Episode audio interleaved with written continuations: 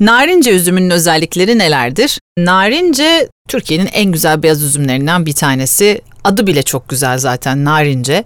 Ee, doğduğu bölge Tokat ve Amasya civarı. Ama o da farklı bölgelerimizde de var. Ee, nerede var derseniz Trakya Kırklareli civarında mevcut, çok da iyi uyum sağladı. Adı gibi narin bir üzüm ve iyi bir narince güzel narinciye kokar diyebiliriz aslında.